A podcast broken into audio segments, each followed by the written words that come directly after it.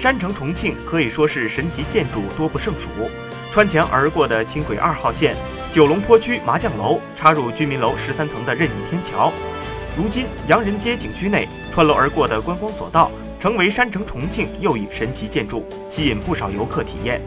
据悉，跨度长一千米的观光索道已经营业近六年的时间，一直坚持五元钱没涨过价。当游客乘坐索道向下滑行的时候，感觉非常惊险。而体验刺激的同时，还可空中俯瞰洋人街全景。不过，随着洋人街的拆迁，这座神奇的索道也将搬离，五元索道即将成为历史。